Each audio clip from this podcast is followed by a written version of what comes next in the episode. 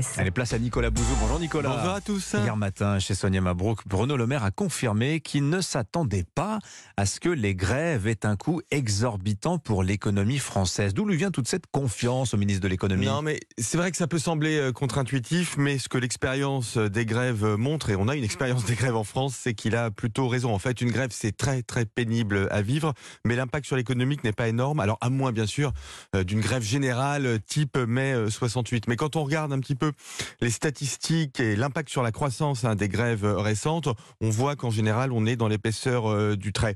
Par exemple, la grève de l'automne 2007, c'était aussi dans les transports contre la réforme des régimes spéciaux. Elle avait ôté à la croissance du quatrième trimestre 2007 0,1 point de croissance. Bon, c'est pas mal, hein c'est 2 milliards d'euros quand même. Grève, les, les, grèves de 2019 et de 1995 qui avaient été, alors là, vraiment très suivies hein, contre la réforme des retraites aussi d'ailleurs, avaient ôté à la croissance trimestrielle, pareil, entre 0,1 et 0,2 points. Alors oui, c'est quelque chose qui existe, mais enfin, hmm. comme je vous le disais, on est quand même dans l'épaisseur du trait. Ouais, à l'échelle de l'économie française, ça. compte tenu de sa taille, c'est pas grand-chose. Mais alors pourquoi il y a cet écart entre la réalité du coût de la grève, donc vous dites assez modeste, et hmm. la perception qu'on en a? On a l'impression que le, le, pays se met à l'arrêt pendant quelques jours. Bah, il y a plusieurs choses. Hein. D'abord, c'est très pénible à vivre, et donc ça, ça explique euh, une partie de cette euh, perception très négative que l'on a. Mais après, ce qu'il faut voir, c'est que les gens, les salariés, les travailleurs s'organisent.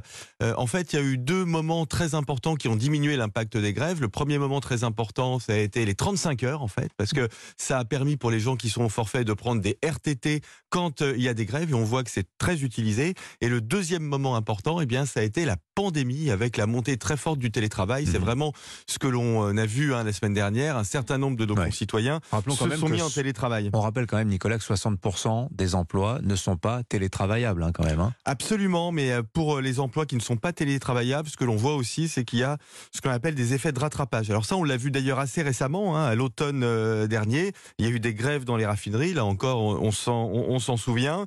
ça a généré une diminution des déplacements, une diminution de l'activité économique sur le moment, mais ça a été rattrapé les jours qui ont suivi la fin de la grève. En revanche, ce qui est vrai, c'est qu'il y a des impacts sectoriels hein, qui peuvent être très importants. Euh, l'impact macroéconomique est limité, mais dans certains secteurs comme les transports ferroviaires, par définition, là on a un impact qui mmh. n'est pas du tout négligeable. Tiens, tout à l'heure dans le journal de 8 heures, on fera un point extrêmement précis sur ce que l'on sait des perturbations à attendre, notamment pour mardi eh prochain le 31 euh, mm. janvier. Bon, et sur l'image de la France, alors là, le, les dégâts sont assez importants quand même. Eh bien, pas tant que ça, Dimitri, parce ah que l'image de la France, c'est déjà celle d'un pays qui fait beaucoup de grèves ah en réalité. Donc un peu plus quand ou un on peu moins. Exactement. Quand on en parle aux investisseurs étrangers, de toute façon, ils nous disent la France, c'est le pays des grèves et des 35 heures, ce qui est un petit peu caricatural.